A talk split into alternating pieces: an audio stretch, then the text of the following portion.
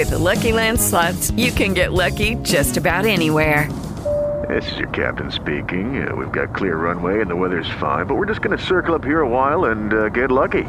No, no, nothing like that. It's just these cash prizes add up quick. So I suggest you sit back, keep your tray table upright, and start getting lucky.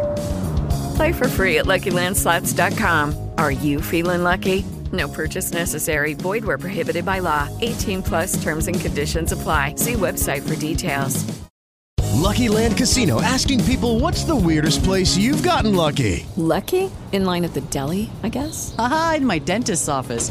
More than once, actually. Do I have to say? Yes, you do. In the car before my kids' PTA meeting. Really? Yes. Excuse me, what's the weirdest place you've gotten lucky? I never win and tell. Well, there you have it. You can get lucky anywhere playing at LuckyLandSlots.com. Play for free right now. Are you feeling lucky? No purchase necessary. Void where prohibited by law. 18 plus. Terms and conditions apply. See website for details.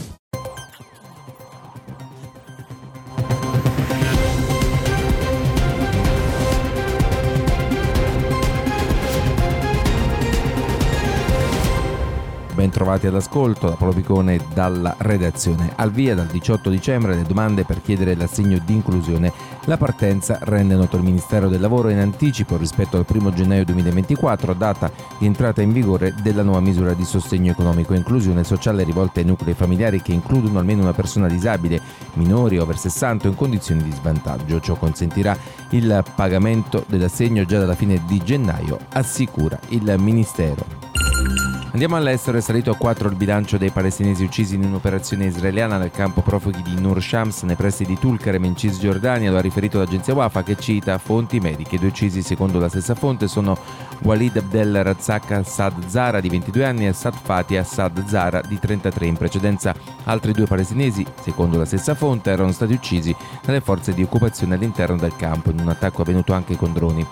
L'esercito israeliano non ha ancora commentato il fatto e proprio l'esercito israeliano ha annunciato anche la morte di altri due soldati uccisi in combattimento, uno nel nord e l'altro nel sud di Gaza. Si tratta di Joseph Avner Doran di 26 anni e di Shalef Zaltman di 24 anni. Secondo le stime ufficiali il bilancio dell'avvio dell'operazione di terra nella striscia è ora di 121 soldati uccisi in combattimento. In questo momento in cui l'umanità intera soffre il dramma della violenza, ci stringiamo intorno a lei invocando il dono della pace. Crediamo che questo possa essere il più bel regalo delle nostre chiese.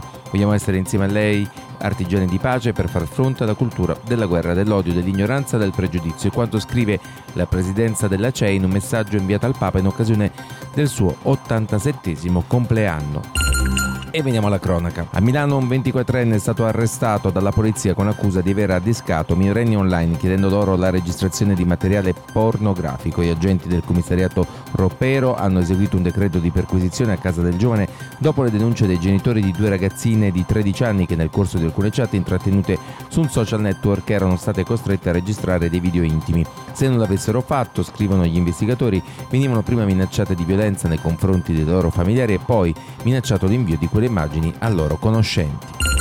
In chiusura dello sport, il calcio, l'Inter questa sera alle 20.45 sfiderà a Roma la Lazio con l'occasione di allungare in classifica un ritorno a casa per il tecnico Simone Zaghi che dopo i tanti anni biancocelesti ora cerca la prima vittoria contro la sua ex squadra all'Olimpico. I nerazzurri non battono la Lazio nella capitale dal 2018 ma stavolta vogliono sfruttare al meglio l'occasione di portarsi sul più 4 sulla Juventus dopo il pareggio dei bianconeri di Allegri contro il Genoa. Questa era anche l'ultima notizia, grazie per l'ascolto, a dopo.